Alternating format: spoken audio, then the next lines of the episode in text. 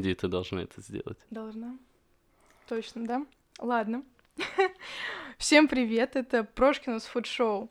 И сегодня у нас в гостях Татьяна Сукманская, генеральный директор местной еды. Местная еда, ребят, это проект, платформа, которая помогает любому желающему начать свое дело в гастрономическом бизнесе.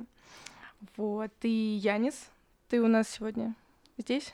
Да, конечно, я здесь. Всем привет. Татьяна, привет. Привет, привет. Расскажи, пожалуйста, про свой бэкграунд, чем ты занималась до местной еды, была ли ты вообще связана с этой гастрокультурой, ресторанным бизнесом? Чем я занималась? Я, на самом деле, в местную еду пришла, наверное, через год после того, как я закончила институт, а пока я там писала диплом и так далее, я занималась своим бизнесом, у меня был совместный бизнес с моим отцом-художником, мы делали дизайнерские вещи, сумки с его картинами. Вот, и я пыталась создать вот этот свой бизнес, как-то с нуля раскрутить его. Параллельно вместе с этим меня всегда интересовала тема еды, и в какой-то момент я начала делать сама там тортики, продавать их и так далее. Где-то как раз в моменте, когда я писала диплом, мне стало очень скучно, и я решила, что нужно как-то воплотить свои мечты и желания. Классическая история, кто начинает делать тортики дома. Да. Вот становится скучно. Либо декрет, либо вот диплом в моем случае. Да, точно. Вот. И как только я начала этим заниматься, у меня сразу стал вопрос того, что я их делаю дома, и мне это очень удобно, у меня нет никакого опыта, у меня нет условного там коворкинга, где я могу прийти на кухню и поработать, что-то поделать, кулинарного. Иначе... Но если, грубо говоря, то это еще и неправильно все это делать дома, да, конечно. Да, на самом деле. Тогда я этого еще ничего не понимала. У меня не было мыслей там про санитарию. Мне кажется, это был где-то, наверное, 2015 год, и вот тогда был, наверное, бум вот кондитерской истории. И, в общем, тогда у меня не было никакого опыта, я не задумывалась об этом. О чем я задумалась? О том, что я смотрела, у меня техническое образование, я закончила МФТИ, физтех, и... Да, это жестко. Но очень круто. Да. И, в общем, я смотрела на моих друзей, которые там начинали стартапы, тоже с нуля. У них были всегда какие-то ресурсы, акселераторы или что-то подобное. Я думала, почему для меня, как для фуд-стартапера, нет ничего похожего. И я решила сначала пойти в Google и посмотреть, есть ли что-то подобное. И я увидела, что уже есть. Оказывается, уже мою идею кто-то реализовал, и нашла местную еду. Узнала, что Настя Колесникова придумала 2 года назад местную еду, сделала коворкинг, сделала маркет местной еды. И первое, что я сделала, пошла на маркет, который был как раз в этом месяце, в мае, и познакомилась. В общем, пришла, говорю: Настя, здравствуйте, я Таня, очень мне нравится ваша идея. Она сказала: здравствуйте, и больше мы не общались, наверное, 1,5 года, потому что нечего было сказать. Я просто за эти 1,5 года я успела познакомиться со всеми гастроэнтузиастами на маркете местной еды, успела поработать даже с ними на фестивалях, то есть там с кем-то познакомилась, меня сразу позвали поработать, что-то подобное. И все время я следила за местной едой на Фейсбуке, что они делают. Они рассказывали про свои фестивали, про тех ребят, которые только начинают свое дело, кто открыл свой ресторан, кафе, что-то подобное. И мне всегда это было очень интересно. Каждый раз я видела пост, и мне было такое ощущение, что, блин, как же это круто, нужно идти туда, нужно чем-то таким заниматься. И когда... Они написали, местная еда, тогда еще они, а не мы, написали, что запускают фуд-инкубатор. Это такой акселератор для фуд-стартапов. То есть прям образовательная программа, сводим с инвестором, вот эта вся история. И я, когда увидела вот этот пост, я подумала: все, больше нельзя терпеть. Написала Насте на Facebook. Говорю: Настя, я не знаю... нужен ли вам какой-нибудь сотрудник, не знаю, какие вам нужны функции, чтобы он выполнял, но я могу вот это, вот это, вот это, вот это, и очень хочу с вами работать. Мы с ней встретились, и я стала работать в местной еде. Вот. Круто. Такая очень романтическая история. Да. История с лозунгом, что надо не бояться, надо просто делать эти. Да. Так, ты пришла в местную еду когда еще раз? В конце, вот это был декабрь 2016 года. Декабрь 2016. Чем местная еда занималась до этого? Я могу точно так же рассказать. Да. Вообще местная еда началась, я же все изучила про нее. Она началась в 2013 году с маркета местной еды. На самом деле с ящика местной еды даже. Я сейчас про все расскажу. Ящик местной еды — это была такая коробочная, не знаю, подарочная история. Ты мог подписаться на него, и каждый месяц тебе приходил с доставкой ящик, в который был собрано много продуктов местных производителей. Например, это там, ешь деревенская. Ну, типа того, да. То есть там даже не деревенская, например, там ты делаешь вкусные конфеты дома или какой-нибудь там не только сладкое, что-нибудь вялишь мясо, что-то подобное. Все это собиралось в ящик бережно и отправлялось прям по подписке. Это как раз вот тогда они начинали все развиваться, видимо, все вместе. Да. Сейчас ящик, он практически не функционирует у нас, потому что сейчас уже каждый производитель может сделать свой ящик и продает свои продукты так. А в тот момент только зарождалось все, ничего не было, движения гастроэнтузиастов не было, и вот местная еда его запустила, начала только помогать всем. Вот. После ящика стал, наверное, первым проектом «Маркет». В мае 2013 года маркет местной еды, когда просто в парке Горького каким-то чудом, в общем, дали площадку эту, собрались ребята, которые хотят открыть свое кафе, там были Burger Brothers, были Dizengoff, на тот момент они были «Едим стоя», кто еще был, были Ламс, тогда они тоже по-другому назывались, Эклеры, Саша Лам сделает. Саша Лам. Я все время путаю. Он меня обижается еще за это. Я где-то читал. Я ее видел, кажется, просто в Фейсбуке, и потом она еще на Завилладже какую-то, выкладывала, как сделать тортик Павлова. Может быть. У нее очень давняя история, то есть она приняла участие в самом первом маркете, делала капкейки, и, в общем, просто фурор там на самом деле был у всех, потому что это было впервые. Да, это новинку. На самом деле я немножко даже ошиблась, потому что самый первый маркет, насколько я помню, был на Соколе. То есть это был даже просто парковка на метро «Сокол», и там собрались эти все гастроэнтузиасты, там что-то сколотили... То есть похоже на рынок выходного дня, наверное, было, что-то подобное, да. А я вспомнила бульдозерную выставку, про которую ты мне рассказывала, где, просто художники собрались и захотели миру представить свои работы. Я подумала, здесь просто людям хотелось еды своей. Качественно это было так же, такая же идея. Да. В общем, там было очень много ребят, которые сейчас прям уже работают, очень приятно смотреть на них. Например, Саша Лам, она открыла в декабре прошлого года, в декабре 18-го, свою кондитерскую. Dizengoff, которые были «Едим стоя», они... Уже две точки у них. Да, уже две точки, да. И, так смотришь, идешь по городу, и ничего себе, они начинали у нас там. То есть для многих, собственно, для всех, кто там был, это был первый опыт такой. И, очень даже идешь и вдохновляешься прямо этой историей. Вот. Это неповторимое чувство, мне кажется, очень уникальное. Да. Вот. И, в общем, были маркеты. Просто в какой-то момент стало понятно, что человек приходит... Вообще, какая идея была у маркета?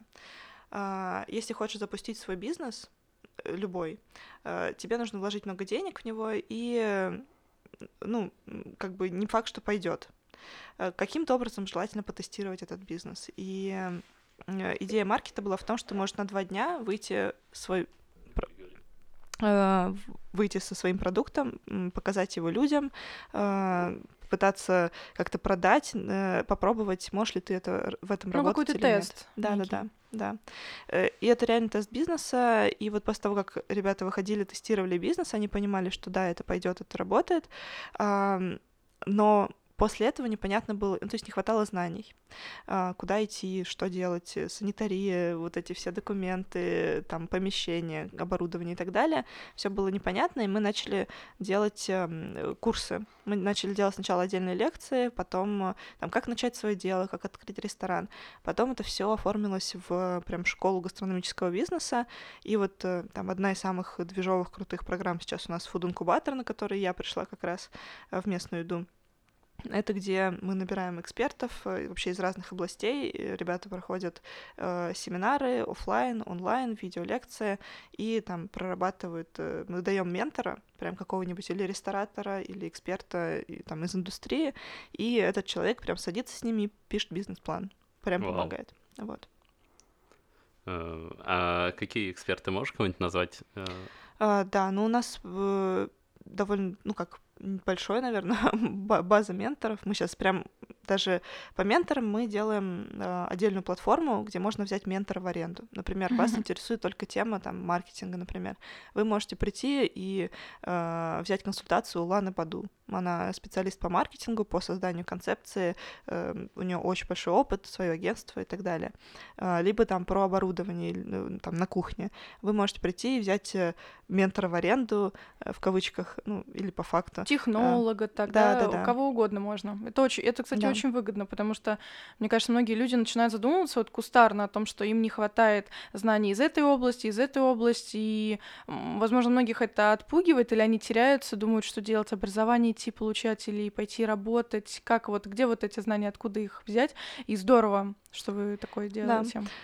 Мы то, что мы делаем, мы как раз ориентируемся, мы пытаемся вообще на всех ориентироваться, то есть и на тех, у кого уже есть ресторан. У нас сейчас создаем продукты для рестораторов, то есть там больше про управленческую деятельность, про что-то такое, но главный, конечно, наш ресурс — это для начинающих, то есть ты вообще ничего не знаешь. Мы вот, например, делаем очень крутой, я вообще безумно горжусь продуктом, который мы делаем, справочник, то есть он бесплатный, такая прям Википедия гастрономического бизнеса, ты можешь зайти, прочитать, выбрать тему, прочитать все, что там. У нас есть шаблоны финансовой модели, просто мы попросили, там, опять же, у знакомых, чем они реально пользуются у себя в ресторане. И можешь вбить свои цифры, посмотреть, как это работает. И, ну, это для меня, если бы у меня такое было в 2015 году, мне это, может, я и не закрыла бы свою кондитерскую, не знаю, что-нибудь такое. А ты как ИП, ты из дома не вышла? Я не вышла из дома, у меня была такая логика. Я 3 месяца этим занималась, у меня были прям какие-то обороты, я не успевала, и все мое время туда уходило. Я поэтому очень хорошо понимаю боль всех, кто сейчас приходит к нам в школу или на маркет, например. Все время уходила, все силы уходили, я безумно вся была в этом сахаре, и в креме, вот в этом торте. И в какой-то момент я поняла, что я либо продолжаю вот это делать, набираю команду, открываю цех и дальше прям развиваюсь, либо я закрываю и ищу там что-то другое свое, в какое направление мне интересно.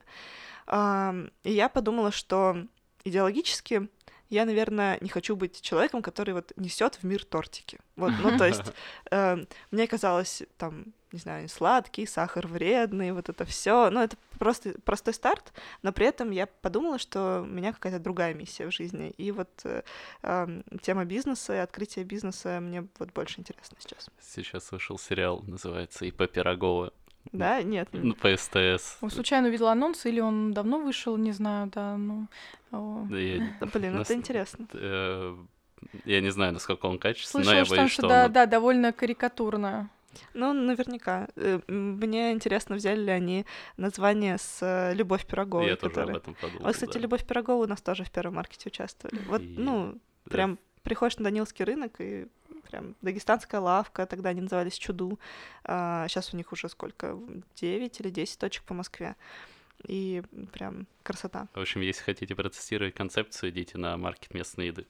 Ну, мы, кстати, часто апеллируем словом гастроэнтузиаст. И вот хотела, наверное, пояснить, что это из себя представляет. То есть гастроэнтузиаст — это человек, который близок, наверное, к еде, по духу, вот тянется, читает что-то, смотрит всякие видосики дома, вот, тестирует, пробует, ходит и там пишет какие-нибудь посты. И вот у него вот идея сидит, но нет совершенно никаких знаний.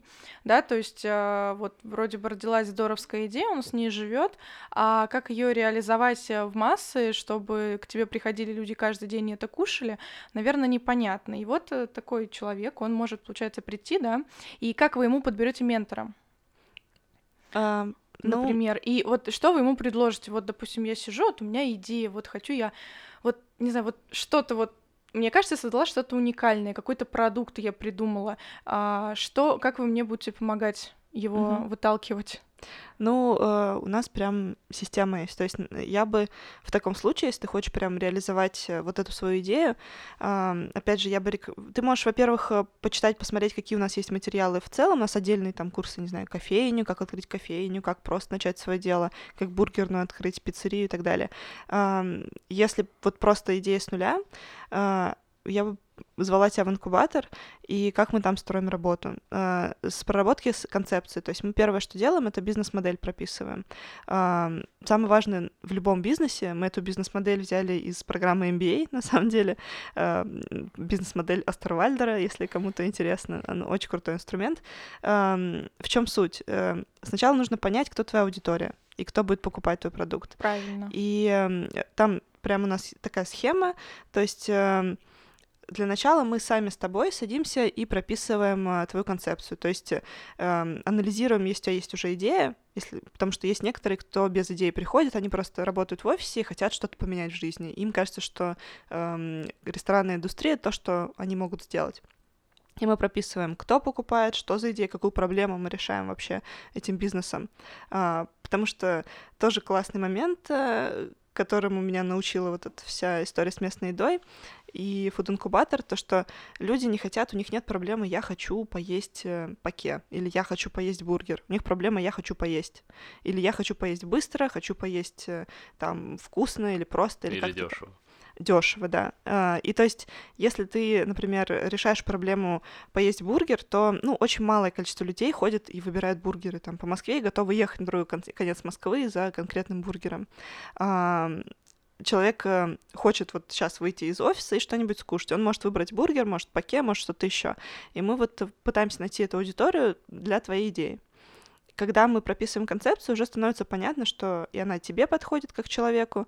Мы прописываем, например, каждый, кто приходит к нам в школу, он прописывает «хочу, не хочу, нравится, не нравится». Такие тезисы. То есть, чтобы его бизнес, он соответствовал его желаниям. У вас такие философские прям вещи, очень крутые. Потому что, не знаю, я бы не хотел открывать кирпичный завод, например. Именно. В первую очередь, очень грамотный подход, то, что вот первое, что ты сказала, и я надеялась, что да, тебя я это услышу, это, в первую очередь, для кого ты создаешь свой бизнес. Нужно понимать, что идея, она может быть здоровской, классной, но она не может реализоваться где угодно. Нужно сначала понимать, для кого ты это делаешь, какая у тебя цель, движение твоего продукта, а потом уже там идет условно, там, сколько нужно вложить, где это будет стоять, как будет продаваться, но самое главное, для кого нужно понимать. Это правда, это самое важное. Еще есть такой момент, почему тоже мы начали проводить вообще семинары и школу сделали. Ребята, когда приходили на маркет, они поработали 2 дня на маркете, люди пришли на фестиваль, купили у них все. Выручка классная, но если потом они открываются на какой-то стационарной точке, то почему-то нет такого классного результата. Почему? Потому что не там открылись, и вообще люди не готовы тратить там деньги на средний чек, там 500-700 рублей, как на фестивале, каждый день. То есть 350 за обед максимум, наверное. Это немножко не тот формат, который на фестивалях. И то есть это тоже мы пытаемся донести до всех. Поэтому фоток отлично заходит. 350 рублей, огромная чаша. Да-да-да, и ИФО, он везде качает, но это прям отдельная история про атмосферу, про идею, про то, что ты приходишь прям и погружаешься в этот мир. Вот. Кстати, насчет того, где открываться, вот очень классный пример, просто обожаю его. Это Soul on the Ball. Ребята, они где-то 2 года назад они делают поке, и смузи-боллы тоже делают. Основной продукт их поке — гавайская еда. Может, знаете, что это такое? Конечно. Да, сейчас все, мне кажется, в Москве за последние полгода точно знают, что такое поке или поке. Давай сделаем минутку ненависти, куда мы ходили есть. Что? Куда? Я не помню, как место называется, но мы просто выбирали. Булбасан, я собрала, наверное, подборку из 10 ресторанов-кафе в Москве, которые предлагают поки или поке. Мы выбрали, ну, наверное, средний по цене. Просто я не стала выбирать поки, где он стоит 700-800 рублей, не стала там, где он стоит 300 рублей. Мы пошли, это был центр Москвы. Ну, потом мы просто напишем, может быть, где. Но совершенно меня не впечатлило. Хотя, а потом мы попробовали в техникуме поке, но... Да. И он там был... Это... Хотя там меньше всего ожидаешь, что будет поке какое-то безумное. Ну, потому что это не формат. И в общем, там он был да. Мне кажется, на самом деле, чтобы понять, что такое поки, московский поки, на секундочку, то нужно попробовать в некоторых местах, чтобы для себя вот какую-то единую, целостную картину сформировать вот этого продукта, потому что каждый готовит по-своему. Вот, кстати, недавно мои друзья вели очень вкусные поки в ресторане «Южане» на завтраки, вот прям... Ну, поскольку я с ними близко знакома, то я знаю их продукт, что он качественный, там очень много всяких вкусных доп. Ингредиентов свежих, и вот... И он стоит 420 рублей. Это очень конкурентный поки, поэтому туда вот обязательно надо сходить попробовать. Ну так, вот. Мы немного, ушли в сторону. Нет, это очень хорошая тема, потому что я могу сказать, что поки может быть... Вот, кстати, не уверена, поке или поке, но ребята говорят Soul on the Ball, они говорят поке, я поэтому так привыкла. У них поке стоит, ну, типа, на маркете стоил 350, сейчас, наверное, уже на точках, когда они открылись, он стоит там немножко подороже, они сделали больше выбор. Так вот, что хотела про них рассказать. Они пришли 2 года назад, впервые я увидела, что это за блюдо, они пришли к нам на дегустацию, потому что мы, когда делаем маркеты, там всегда, чтобы попасть к нам на фестиваль, на маркет, нужно подать заявку, потом пройти дегустацию, мы смотрим на продукт, удобно, красиво, вкусно и так далее, и даем какие-то комментарии, рекомендации по там, корректировке, может быть, и уже берем проект на фестиваль. И они пришли на эту дегустацию, там, после того, как неделю вернулись с Бали, накладывали свой продукт, рассказывали про него, я никогда еще такого не видела, и потом в этом году как раз начали появляться во всех ресторанах, после того, как, ну, я не знаю, насколько это связано, но я думаю, что во многом это связано, потому что ребята в июне 2017 года, они у нас на маркете впервые выставили свой продукт, и вот после этого начали делаться везде поке. У нас очень многие к нам приходят рестораторы на маркет, потому что у нас новички, они задают тренды. И к нам приходят смотреть, что же будет популярно. То есть мы, допустим, делаем отчет по трендам каждый год, и у нас есть прям отдельная статья «Тренды маркета». И там как бы очень хорошо прослеживается, что будет модно. Мне кажется, сейчас с такими темпами, мне кажется, можно делать тренд каждый месяц. Ой, в смысле, отчет по трендам каждый месяц, потому что настолько быстро что-то в Москве все появляется, что, правда, не успеваешь даже все это пробовать. Ну да, это такая, я не знаю, как за границей, но такая классическая московская история — это все жестко капитализировать, очень быстро, типа, что-то появилось, все наплодили, типа, там, 5 лет, и бургеры везде уже, типа, там... Хотя до этого никто на них внимания особо не обращал. Вот, или, да, гастромаркеты — это самое гениальное просто везде, не абсолютно. Смотри, ты говоришь, что люди к вам приходят перед маркетом, и вы тестируете вместе их продукт, а кому-то вы сразу отворот-поворот давали? Или... Бывали, да, такие? Конечно, да, бывали просто такие. Просто неудачная версия, да, у них? Ну, разные бывают причины. То есть бывает команда просто неподготовленная, то есть она слишком новички. Мы видим, что они не смогут сработаться на маркете, и мы просто говорим, что как нужно доработать продукт, что им нужно там доделать и так далее. Бывает так, что продукт, ну, может быть, там не такой интересный или не конкурентоспособный на маркете. Мы, опять же, говорим комментарии. То есть если ты придешь и будешь просто делать там пиццу в коробочке обычную на маркете. Люди всегда приходят на маркет за чем-то необычным, новым. Там, если это пицца, то пусть это пицца на черном тесте с трюфелем. Ну, условно я говорю. Какая-то всегда должен быть базовый продукт, понятный людям, и должен быть какой-то необычный. Это из стандартных таких рекомендаций тем, кто идет на маркет. Хорошо, что есть у вас какой-то отбор, что вы не берете абсолютно всех. Ну, потому что все-таки. Сколько заявок и сколько вы. Ну, какой процент вы берете людей примерно? Обычно вот заявок на каждый месяц, наверное, даже так скажу, процентов 30 дегустации, они идут на маркет. Остальные, там, сколько, 70%, они дорабатывают продукт, что-то там доделывают и так далее. Потому что по количеству заявок это очень интересно. Я, когда подводила итоги года, вот 2018-го, я была очень удивлена, потому что у нас база обновилась на 200 новых проектов. То есть 200 человек придумали что-то в еде и решили подать заявку на фестиваль. Это те, с которыми мы еще не работали. И вот эта цифра меня поразила, потому что откуда они все берутся, эти люди? Ну, это же невероятное количество. Представьте, 200 ресторанов вдруг открывается. 200 концепций. Это огромное количество вообще всего. Они, конечно, ну, есть похожие, есть пересекающие, там тренды и все такое, но это... А, например, в 2017 году сколько было? Вот в 2017 я уже не помню цифру, но вот такого же формата. То есть я думаю, что, возможно, их больше количество нарастает. Цифру точно не помню. А расскажи про что-нибудь, какое-нибудь самое невероятное, что принесли, но что именно просто запомнилось вспышкой такой... Мне очень нравится блюдо хот-дог с осьминогом, например. В том году у нас был. Очень круто. Да, это ребята, они стоят на гастроферме, кстати. То есть они существуют, да? Да, они не просто принесли и больше не делали. Нет, хот-дог с осьминогом на гастроферме, приходите, пробуйте. У них такой вкусный газпачо. Я фанат вообще. Вот. Что еще из интересного? Ну, цветные вегетарианские бургеры тоже обожаю вообще. То есть они яркие, необычные, странные, безумно вкусные. У нас на маркете есть... Яркие за счет булочек. Да, булочки яркие, куча овощей, куча всего-всего.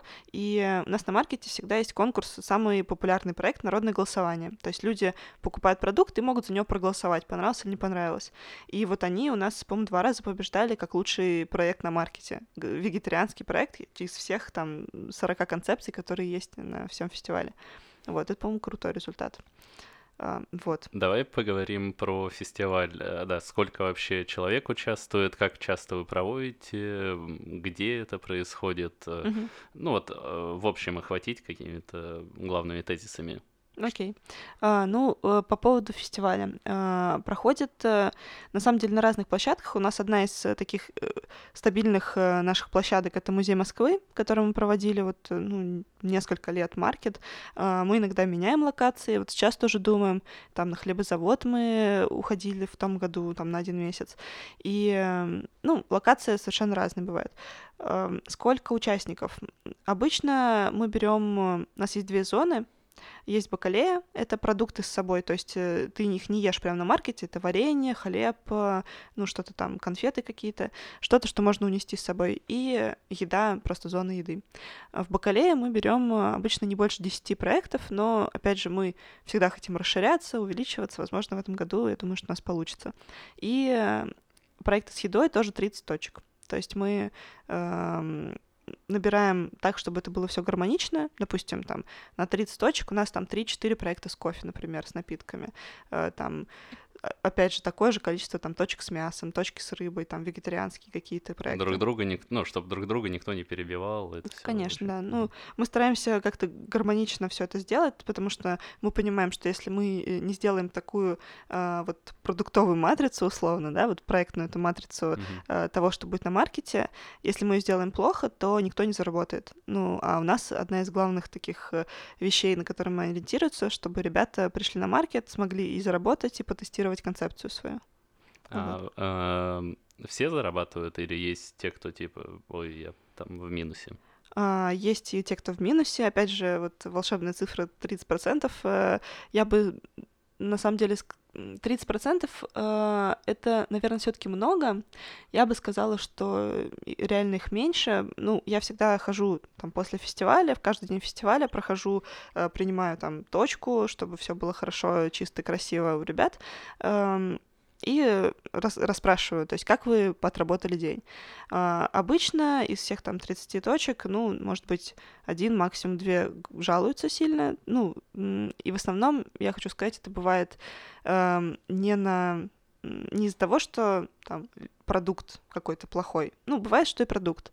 Но основная причина, почему люди могут не заработать на маркете, это они плохо плохо продают, плохо выглядят, потому что человек выбирает глазами, и если стоит, очень любят гастроэнтузиасты и вообще те, кто участники маркета, нанять каких-нибудь людей, которые не заинтересованы в этом продукте, они его не делали своими руками, они там не хотят его продать всему миру, рассказать эту историю. Ну, как приходишь в кафе, спрашиваешь, а что здесь, какие ингредиенты, там, ну, хлеб. Ну, вот... да, вот такая история. Ой, да, я вообще обожаю, на самом деле, проверять так людей, но я не хочу их сильно прижучить, но я люблю зайти в какую-нибудь булочную, например, и там задать такой вопрос, довольно банальный, там, а вот какой из вот ваших представленных хлебов самый европейский, какой подойдет для сэндвичей, что-то, мне просто очень порой важно понять, насколько вот люди, они вообще идут на контакт, они хотят рассказать о том продукте, который они продают, и, на самом деле, на меня очень тоже порой сильно действует, если мне человек начинает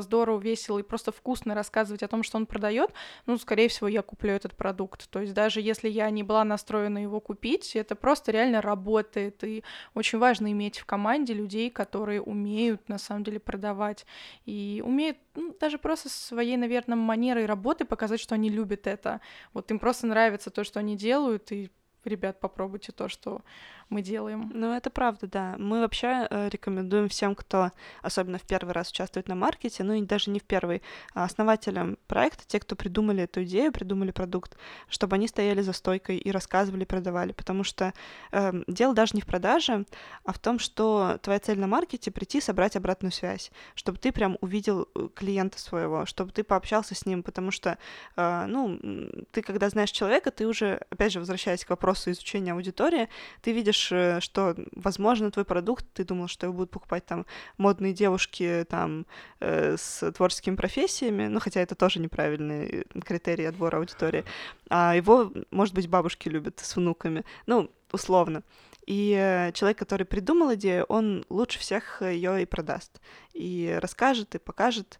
К нам на маркет приходят гости, такая специальная аудитория, многие участники про это говорят, они хотят общаться. То есть мы на маркете не делаем каких-то специальных мастер-классов, каких-то увеселений. То есть максимум, что у нас есть, у нас музыка играет, музыканты, тоже начинающие, которым мы даем такую дорогу, играет музыка, есть лекторий, и гастроэнтузиасты. Зачем люди к нам приходят? Они приходят за общением, общаются друг с другом, общаются с теми, кто стоит за стойкой, и они очень любят расспрашивать, а что, да как, почему вы придумали этот продукт, почему он вкусный, почему его нужно купить, и продавать и рассказывать — это одно из главных таких вещей, которые нужно предпринимателю. Смотри, вот поучаствовали в маркете в одном, во втором, в третьем. Что дальше? Вот хочется свою же стационарную точку открывать. Какой ход развития будет? На самом деле, если вы участвуете на первом, втором, третьем маркете, я очень рекомендую эти деньги, откладывать какую-то часть на открытие. Вот у нас тоже очень хороший пример — дагестанская лавка. Они первый свой год, когда они участвовали на фестивалях, они заработали с фестивалей на открытие первой своей точки. Это просто такая пометочка, потому что многие гастроэнтузиасты не планируют наперед. И если не планировать, то тогда ничего не откроешь. Покупают айфоны. Например, да. Покупают айфоны или просто потом ищут инвестора. С инвестором всегда сложнее открываться. И это все и отношения, партнерство. Ты всегда обязан.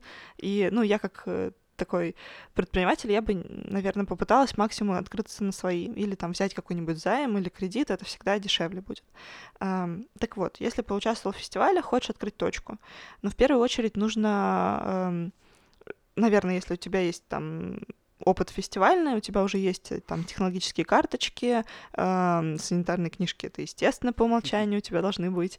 У нас на маркете, по-моему, единственный фестиваль, на котором работает санитарный врач. Можно я расскажу? Да. Мне тут недавно какая-то девушка писала отзыв про подкаст, и мы... Какой выпуск с Арисой был? Второй или третий? Да. Третий. В общем, выпуск с Арисой Волковой, она рассказывала, это кондитер, который работает на себя, сейчас открывает цех, открыла уже. Да. И она работала на маркетах и рассказывала какой там ужас. Вот. Но, то есть, не на маркете местной еды, конечно, но там, на 6, мне кажется, не были. Ну, я представляю, да. Да, и... Мне просто в Facebook пишет девушка: вот вы говорите там в этом подкасте, что все так плохо, а вы знаете, что на маркете местной еды все проверяют санкнижки. О, это так приятно, да. Это правильно, и я тоже Алисе задавала вопрос, она знает про маркеты, потому что участвовала, я говорю, вот, то есть ты просто берешь, приезжаешь своим продуктом и его продаешь, она говорит, фактически да, фактически никто не проверяет, откуда ты взял это мясо, где оно там у тебя лежало и так далее. Это на самом деле. А еще то, что вы запрещаете какие-то продукты, которые портятся, и я вообще так. Ну, обязательно надо про это уточнить. Да, это так и есть. У нас, ну вот я сказала, что у нас есть санитарный врач, мы на другие, некоторые фестивали берут у нас его в аренду, то есть, потому что такой профессии санитарный врач на маркете, она есть только вот у нас, наверное. Вот, например, могу поручиться за Face and Laces, они всегда берут нашего санитарного врача. Что, какую функцию он выполняет? Во-первых, до того, как на фестиваль попасть, каждый проект присылает полное меню свое.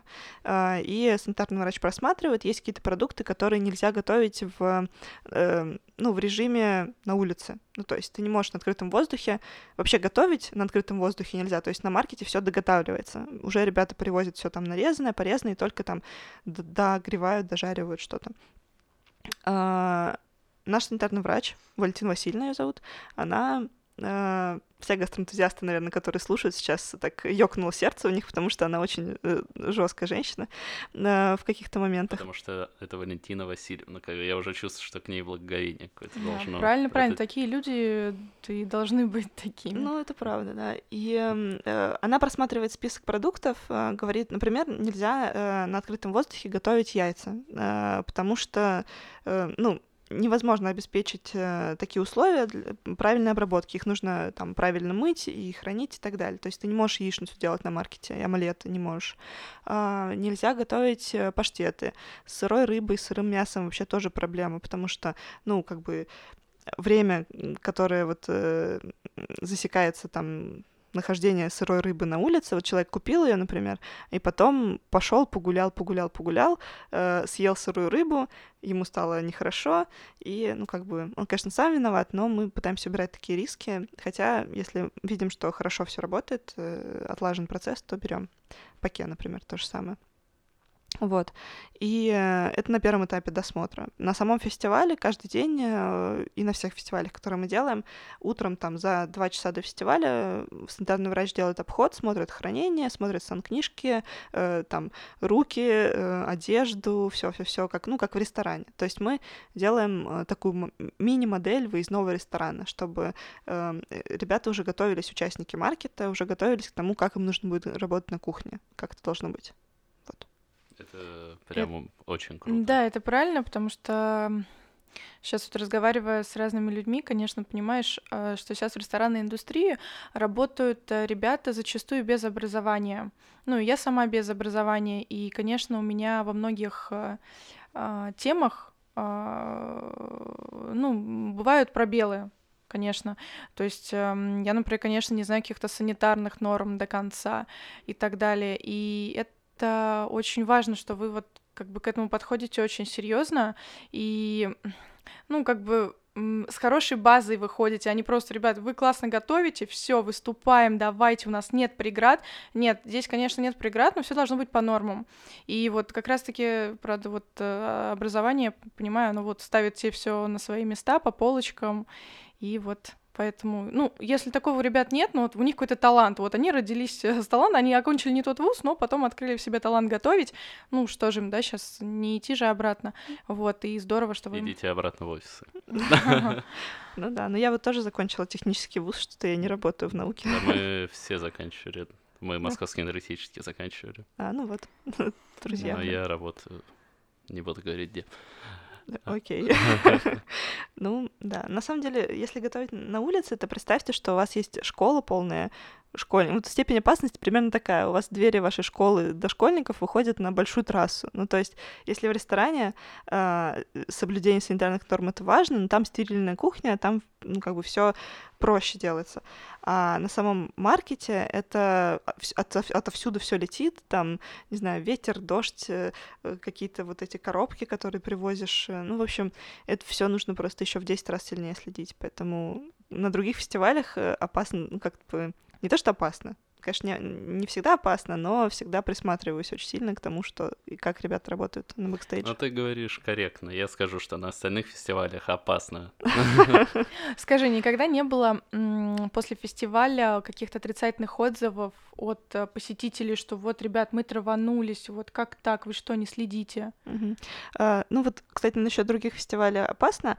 Я просто на секунду вернусь. Те ребята, которые у нас отработали, они уже знают, как все делать. Ну, то есть, поэтому не могу сказать, что на других фестивалях опасно. Мне обидно за другие фестивали, но, конечно... Другие фестивали отлично, ешьте там. Я буду менять свое мнение каждые 3 секунды. Я бы сказала, что если кто-то слушает из других фестивалей, берите нашего санитарного врача, вот так бы я сказала. А насчет негативных отзывов. Да, конечно, такие бывают.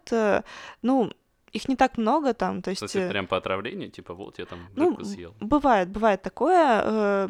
Вот за последний там сезон, за последний год, когда у нас в 2018 году были фестивали, я помню таких, ну, наверное, максимум 3 или 2 жалобы там за все там 5 фестивалей, которые мы делали. То есть, ну, вообще редко.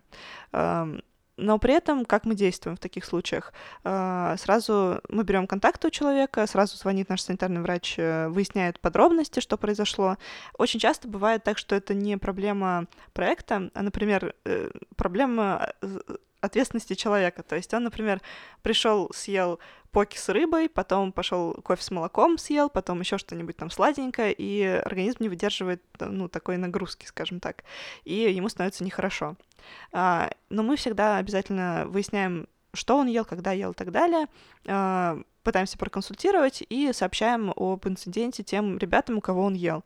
И, ну, как бы сводим их, чтобы они уже пообщались и, может быть, решили какие-то вопросы. Ну, такого прям негатива, ну, не было у нас обычно на фестивалях. Ну, понятно, что это очень индивидуальная тема. Ну, ты можешь поесть рыбу и словить белковый удар. Мы как-то прилетели в Барселону и в первый... Ну, то есть, там, в Москве живешь, ешь мясо там постоянно. Мы просто выбрали себе такой очень необыкновенный испанский ресторан, где подавали блюда вот такие вот тоже там, например, нам подали малюсенького крабика, такой вот, его можно было есть с панцирем, то есть, ну, так немножко необычно, наверное, для Москвы. В общем, там было, ну, несколько блюд маленьких, и все вот... Все морепродукты, и я на следующий день слег с температурой, мне плохо, ну, вот из-за... Да, бывает такое. Да, я пела дифирамбы этому ресторану, мне, правда, очень понравилось. Это концепция slow food, там какая-то русская женщина его открыла. Она даже обслуживала. Да, интересный был формат. Сейчас чуть отвлекусь, просто мы все равно все это обсуждаем. Да. Мы пришли, мы заказали по 2 блюда, и интересно, что нам приносили по очереди, и перерыв между каждым блюдом был 15-20 минут. На самом деле для Москвы это совершенно, ну, непонятный формат. Что значит? Конечно, вот я пришел, я заказал, в смысле принесли одно, а мы заказали 4, и что нам сейчас? И вот в тот формат, когда ты пьешь вино, ты кушаешь со своим партнером еду, ты это обсуждаешь, блюда совершенно небольшие, но при этом ты понимаешь, что ты наешься, абсолютно наешься 4 блюдами. Хотя это был, кстати, не сет. Вот. И это очень здорово, и жалко, что в Москве нет таких форматов, и вообще люди не относятся так к еде, как вот порой. А может, есть день слоу-фуд формата, ты не знаешь? В Европе. Ну, если честно, я не знаю, но для Москвы я прям не слышала... ничего про слоу-фуд, про какие-то конкретные точки. Мне кажется, Москва просто очень бежит, очень спешит. Вот если в Питер приехать, наверное, там более вероятно нужно найти слоу-фуд.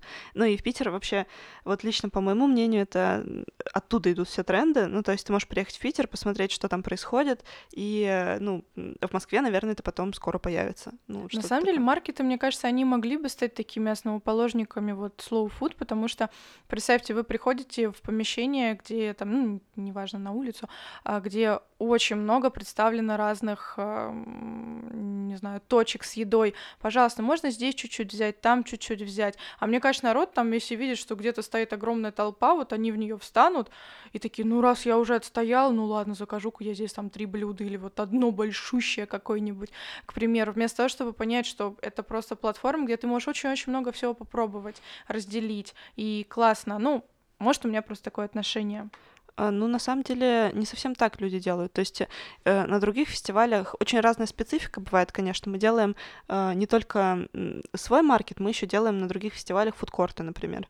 И аудитория очень различается. То есть где-то там на музыкальном фестивале, например, Bosco Fresh Fest, который мы тоже делаем, там нужно просто людям восполнить энергию. Они идут и покупают бургеры, понятную еду. Когда люди приходят к нам, очень четкая траектория каждого гостя. Приходят, сначала обходят все точки, смотрят, что у них есть. Ну, то есть прям вот по полукругу, как они у нас стоят, изучает, выбирает, что же прикидывает, что он будет есть. И каждый гость, он обычно берет у 2-3 проектов еду. То есть прям про slow food, может быть, это в какой-то степени slow food. Мне просто кажется, что когда ты сидишь с вином там, и тебе нужен официант, чтобы он тебе приносил, менял блюдо. А тут люди обычно нас проводят, часа по 4, там, кто-то целый день сидит, там, например, встречаются с друзьями у нас на маркете. Ты купил что-то, потом подошли еще друзья, еще что-то попробовали, разделили. Опять же, как рекомендация для тех, кто хочет на маркет, делать возможность купить половинку порции. Потому что очень многие, если видят большую порцию, они вряд ли ее купят, потому что хотят еще что-то попробовать. Это прям очень популярный запрос среди гостей маркета. Поэтому, может, и slow food.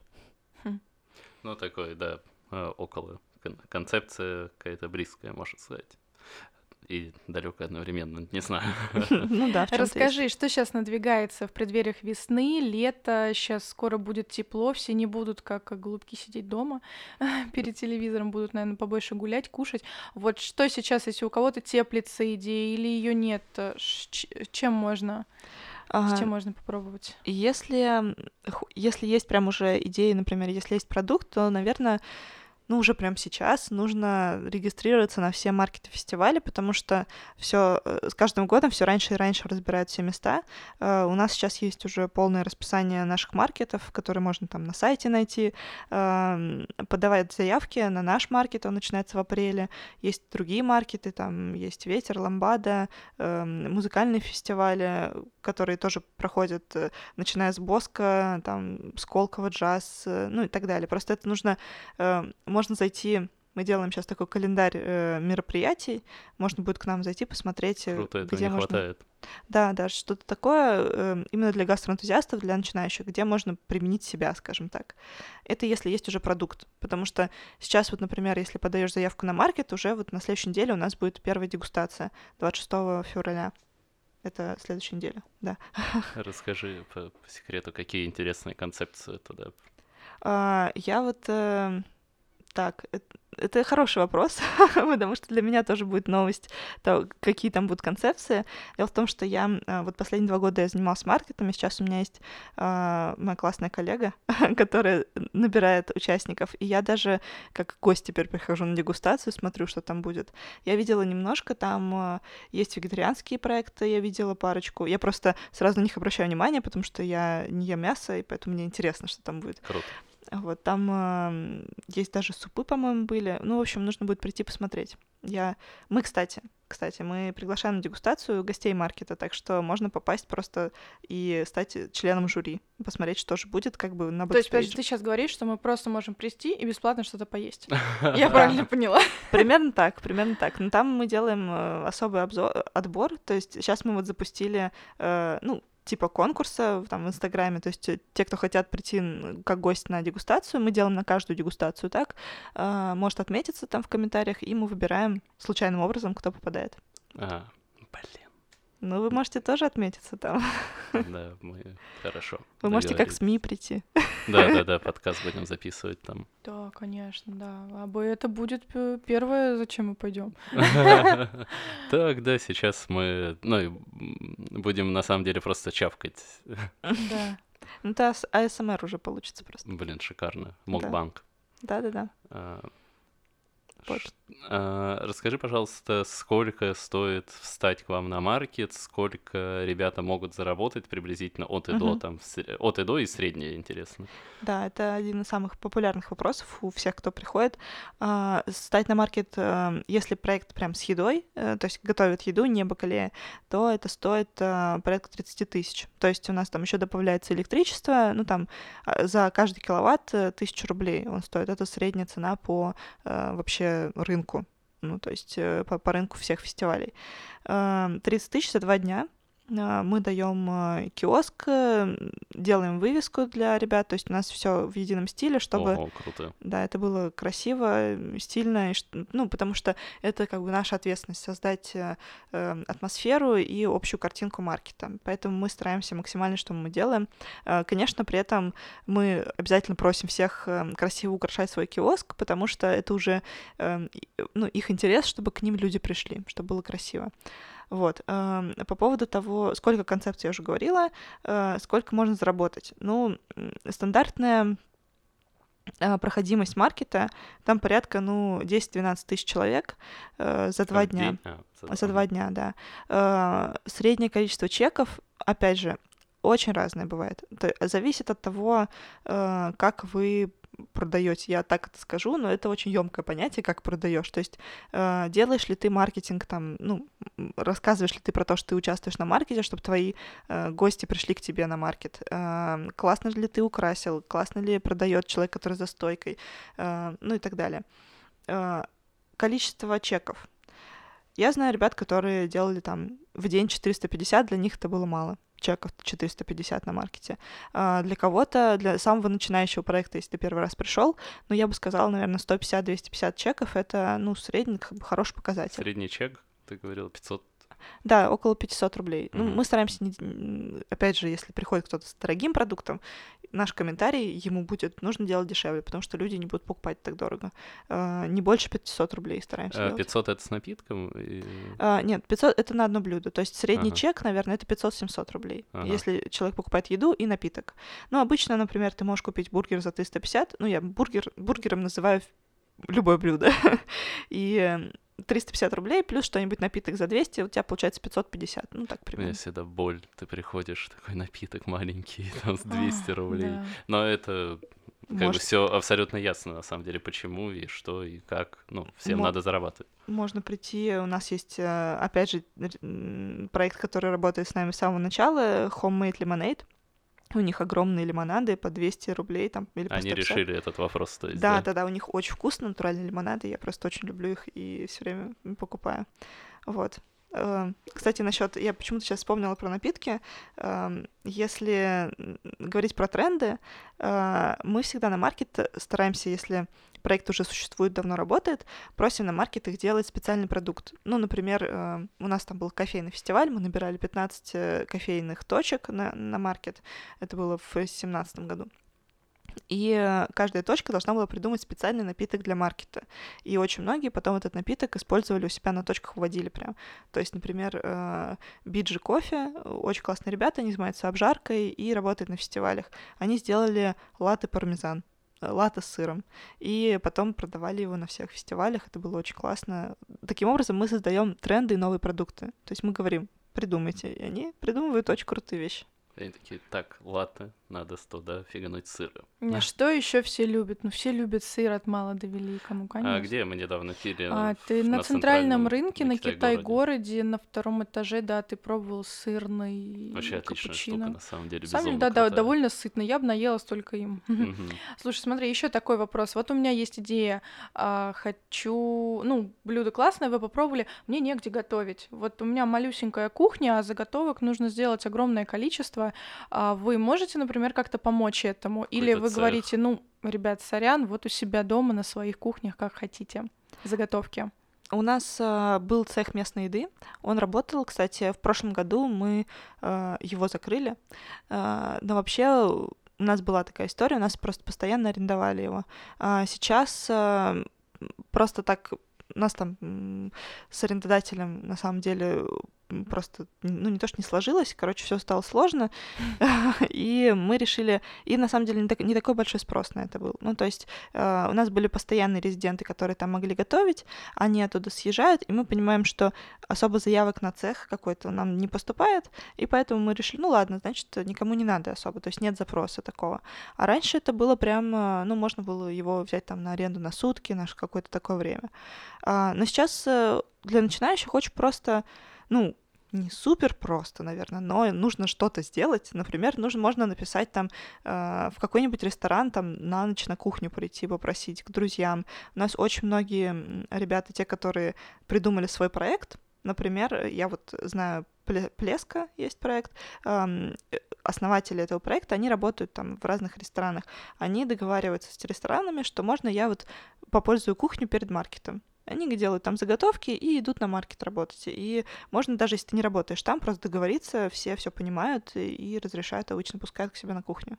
Даже если за деньги, наверное, это не очень дорого просто. Слушай, после такого разговора, на самом деле, мне кажется, можно просто сейчас придумать идею, уже и так все понятно, как действовать, куда идти, к кому обращаться. Но все равно нужен профессионализм.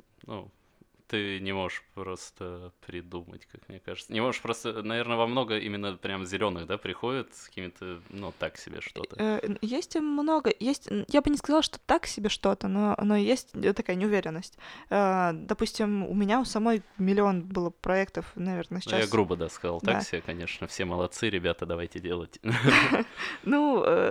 Идеи крутые есть, а есть эта неуверенность. Человек не знает, куда идти, что делать. И бывает, опять же, два пути. Можно прийти на фестиваль, пойти на своих ошибках научиться, потеряв, возможно, какое-то количество денег, сил, средств, времени. И у нас такие проекты тоже есть. То есть у нас в год проходит 3-4 сессии инкубатора, и у нас есть там совершенно разные участники. Есть те, которые поработали на маркетах, поняли, что каждый маркет, они что-то меняют, и все не так, и все по-новому, разная финансовая модель получается, и они приходят к нам, чтобы прописать ее и разобраться. Есть те, которые сразу приходят в инкубатор, и они тогда уже строят концепцию понятную. Мы насчет ментора ты спрашивала, как мы находим ментора. Мы изучаем, что за концепция получается, и мы понимаем, во-первых, какой ментор может что-то привнести в нее. То есть ментор обычно дает свое видение какое-то там. У него либо похожий опыт есть, либо, всегда консультируется с экспертами, и кто захочет прямо его взять. Главное, чтобы у человека была душа. Я хочу этот проект развить, мне интересная идея. А бывало, что ментор потом инвестировал? Не ментор инвестирует инвестор. У нас был такой случай, как раз Soul on the Ball, мои любимчики, какая их история, если красненько рассказать, они приехали, поучаствовали на фестивалях сезон, после чего у нас еще очень крутой проект, он и был, и есть, это временная аренда, поп-ап местной еды называется. Что мы делаем? Мы договариваемся с площадками, чтобы можно было там открыть точку на месяц или на 2. То есть у нас было партнерство с «Обед-буфет». Мы открывали там корнеры, набирали туда гастроэнтузиастов, и каждый месяц там менялась концепция. То есть ты мог прийти, Soul on the Ball, они поработали в разных местах в «Обед-буфете». У них есть в Сити, на Арбате, в Метрополисе и на Теплом Стане. Не, я просто в шоке, насколько круто можно сейчас запуститься. Да, это супер инструмент. У нас за 2 года, которые мы работали уже с «Обед-буфетом», там у нас больше 40 концепций прошло этот тест. Ты приходишь, ты учишься не на 2 дня работать, а прям в течение месяца или больше учишься работать с аудиторией, как на реальной кухне ресторана работать, как вообще все процессы выстроить.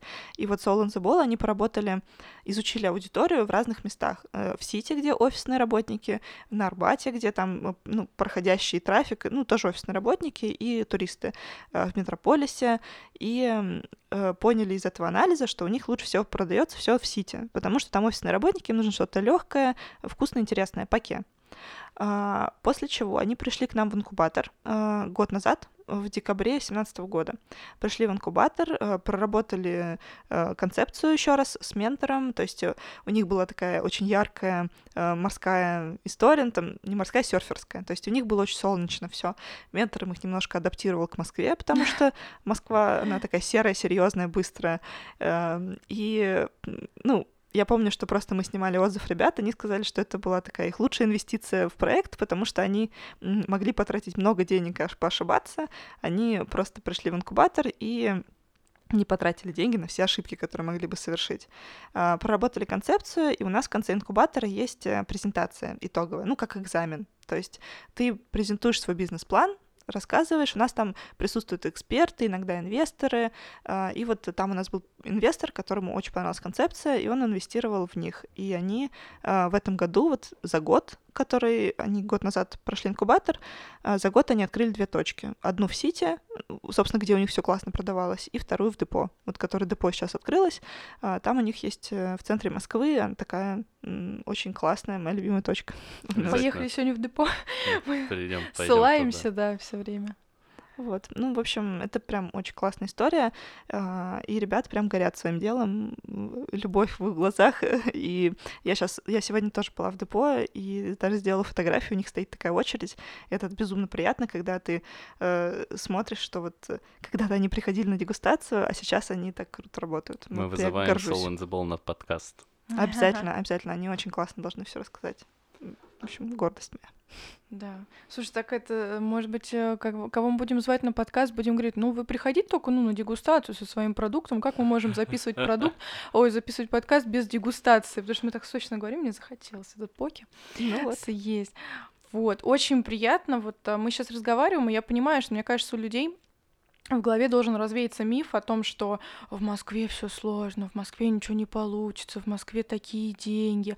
Мне кажется, очень многие боятся, вот, что Москва их задавит, не знаю, смешает с грязью, там на ошибках потом вообще не вылезешь никуда. А вот с твоими словами получается, что все можно попробовать реализовать, причем даже какими-то малыми вложениями. Если просто подойти грамотно с умом, найти людей, которые тебе помогут, у тебя есть идеи, но ты ни в чем больше не разбираешься, кроме своей идеи. И вот хорошо, что появляются такие платформы, которые помогают, направляют, способствуют. Это здорово. Ну, насчет страха, это правда. Мы всегда... у нас есть большая база опросов, и очень популярный ответ там: хотите ли вы начать свое дело, да? Почему не начинаете? Я боюсь. И мы думаем даже психолога нанимать к себе, потому что... Санитарный врач, психолог, там такая небольшая больница уже будет, поликлиника. Что-то такое. Но это потому что, реально, у всех какой-то есть такой барьер. Это, конечно, сложно. Ресторанный бизнес — один из самых сложных бизнесов. Очень важно, что ты горишь этим делом. То есть ты хочешь кормить людей, ты веришь в свою идею, и, это прям... меня это очень вдохновляет. И я обожаю работу свою, потому что я работаю с людьми, которые горят своим делом. Они влюблены в продукт, в то, чем занимаются, даже если это очень много времени у них занимает, сил, но по-другому они бы не смогли просто. Расскажи, сладкие концепции, какие-то встают? Да, конечно, да, сладкие. С чем идут? Очень разные бывают. Вот, например, от эклеров до муссовых тортов у нас было.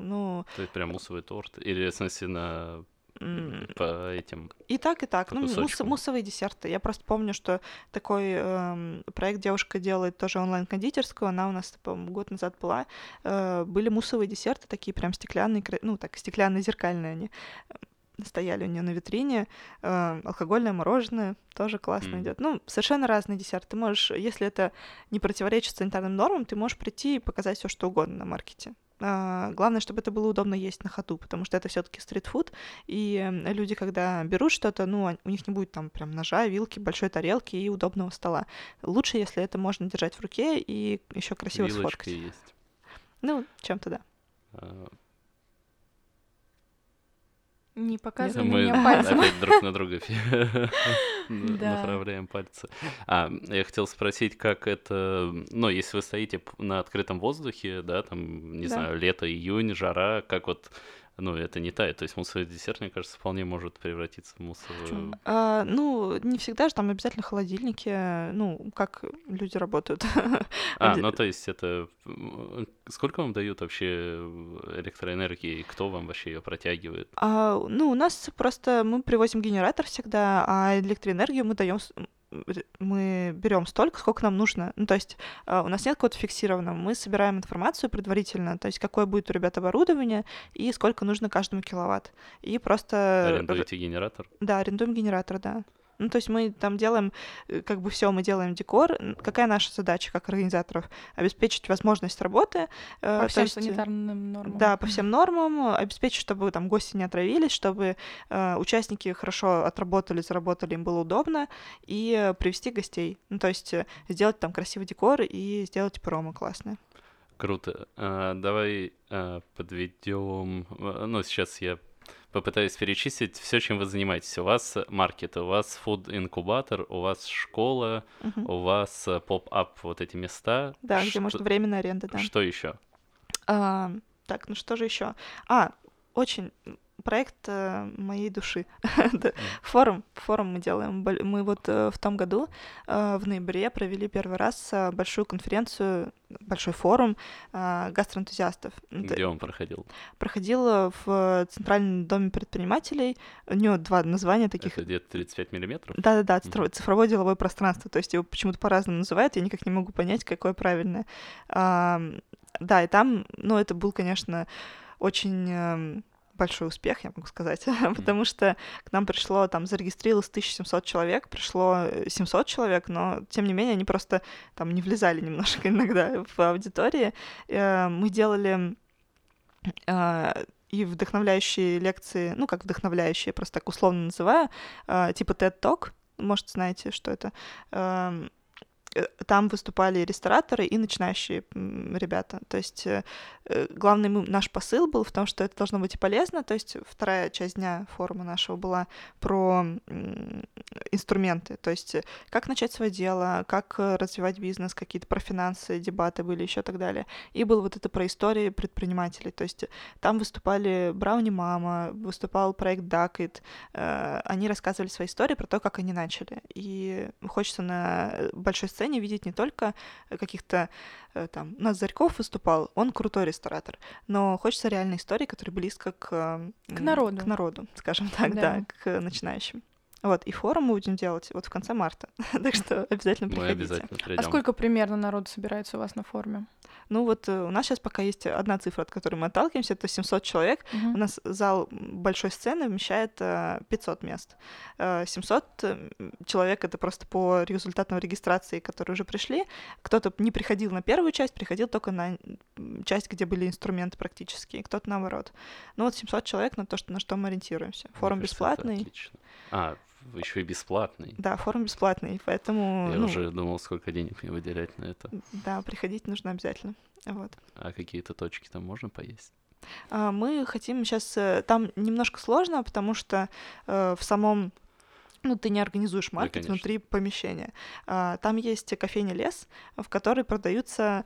Тоже, кстати, классная тема про гордость за гастроэнтузиастов. Сейчас приходишь в любую кофейню, и там обычно кофейни не производят свою продукцию, а они закупают кого-нибудь поставку. И вот все, что я вижу, там почти в каждую вторую кофейню зайдешь, там поставляют наши ребята, гастроэнтузиасты, которые делают что-то.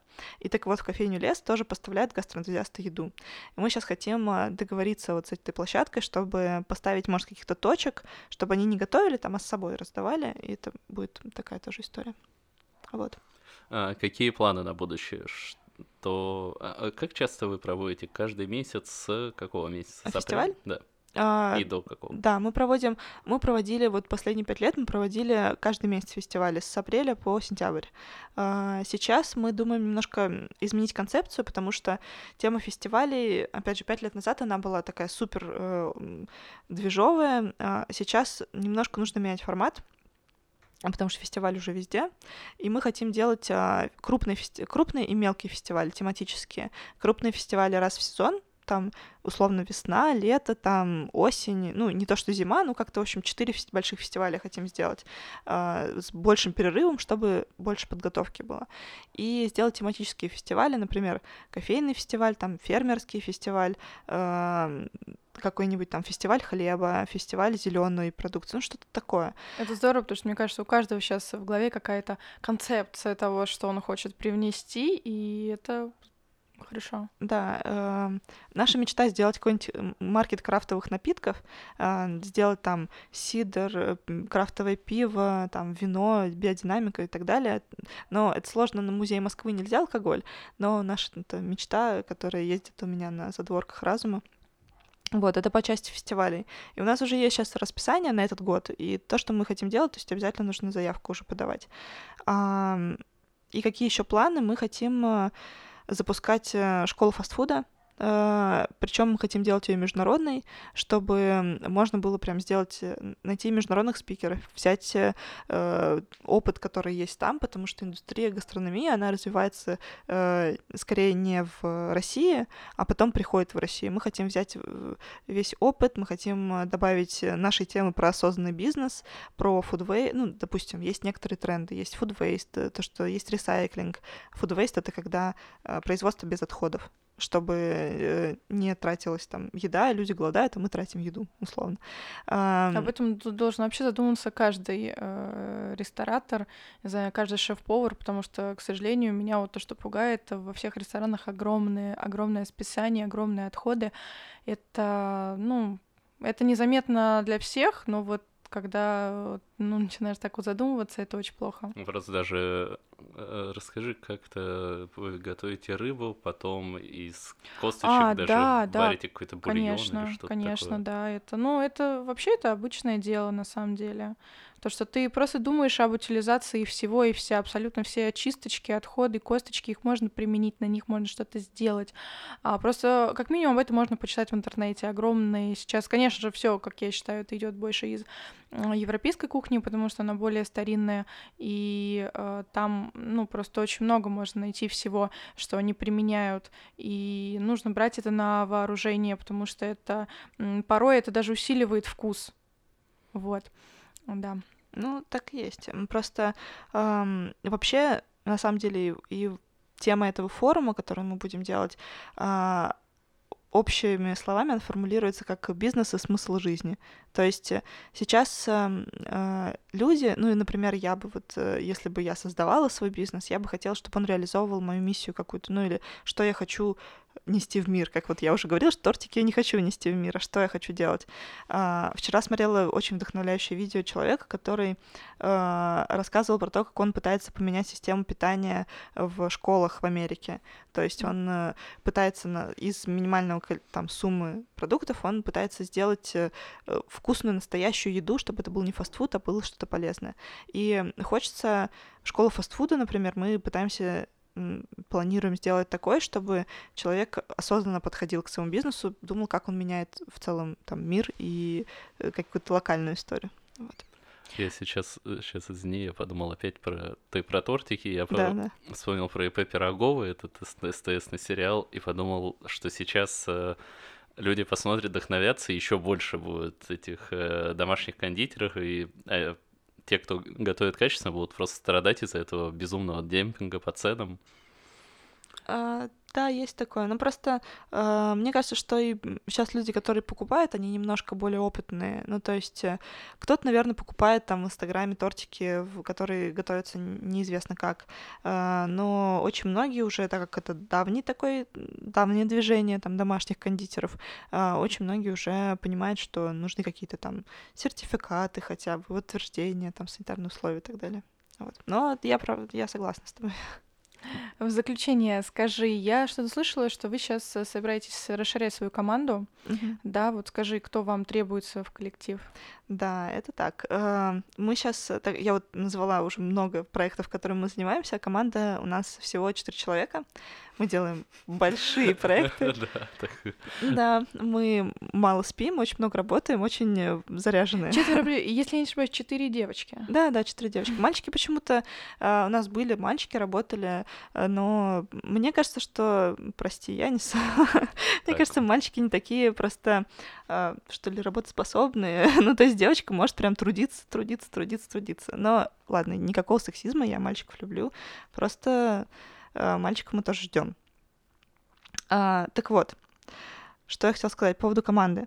Мы сейчас ищем на все направления, на самом деле, людей, то есть мы ищем того человека, который будет с нами создавать школу гастрономического бизнеса, там мы делаем курсы, мы запускаем и офлайн, и онлайн программы, пытаемся как-то расширить, то есть если мы хотим создать новый курс или поехать на какую-нибудь конференцию и там сделать площадку, программу, то нам, естественно, нужен человек, который будет этим заниматься. Вот мы поедем на гастрит, знаете, наверное, форум рестораторов, самый известный, наверное, у нас, и там мы тоже будем делать площадку, скорее всего. Ну, то есть он сейчас там все планируется, но мы будем. И там тоже как бы мы хотим на разные форумы, хотим международную куда-то историю двигаться. Нужен человек, который будет сделать с нами фестивали. То есть весь фестивальный движ, вот это вот летнее веселье и много работы, это тоже туда нужно люди. Ну и в целом, то есть если... Я приходила в местную еду, потому что просто меня очень заряжала эта тема и до сих пор заряжает. И если кого-то вдруг заряжает точно так же, и кому-то интересно движение гастроэнтузиастов, то, конечно, к нам нужно приходить, и мы всему научим, если что. Очень здорово. Спасибо тебе за этот увлекательнейший рассказ. Я думаю, у многих более такое структурированное стало представление о том, как можно запуститься с нуля и, ну, вырасти в какой-то серьезный проект. Приходите в местную еду, фуд-инкубатор. Я теперь сам захотел там поучиться, даже без идеи. Просто прийти поучиться. Спасибо тебе огромное. Да, я очень рада была вообще поболтать сегодня. Очень классно. Вот, надеюсь, мы можем как-то и дальше посотрудничать. Не знаю как, но может, что-нибудь придумаем. Да, это точно. Еда объединяет всех. Мы сидим за большим столом. Спасибо. Всем пока.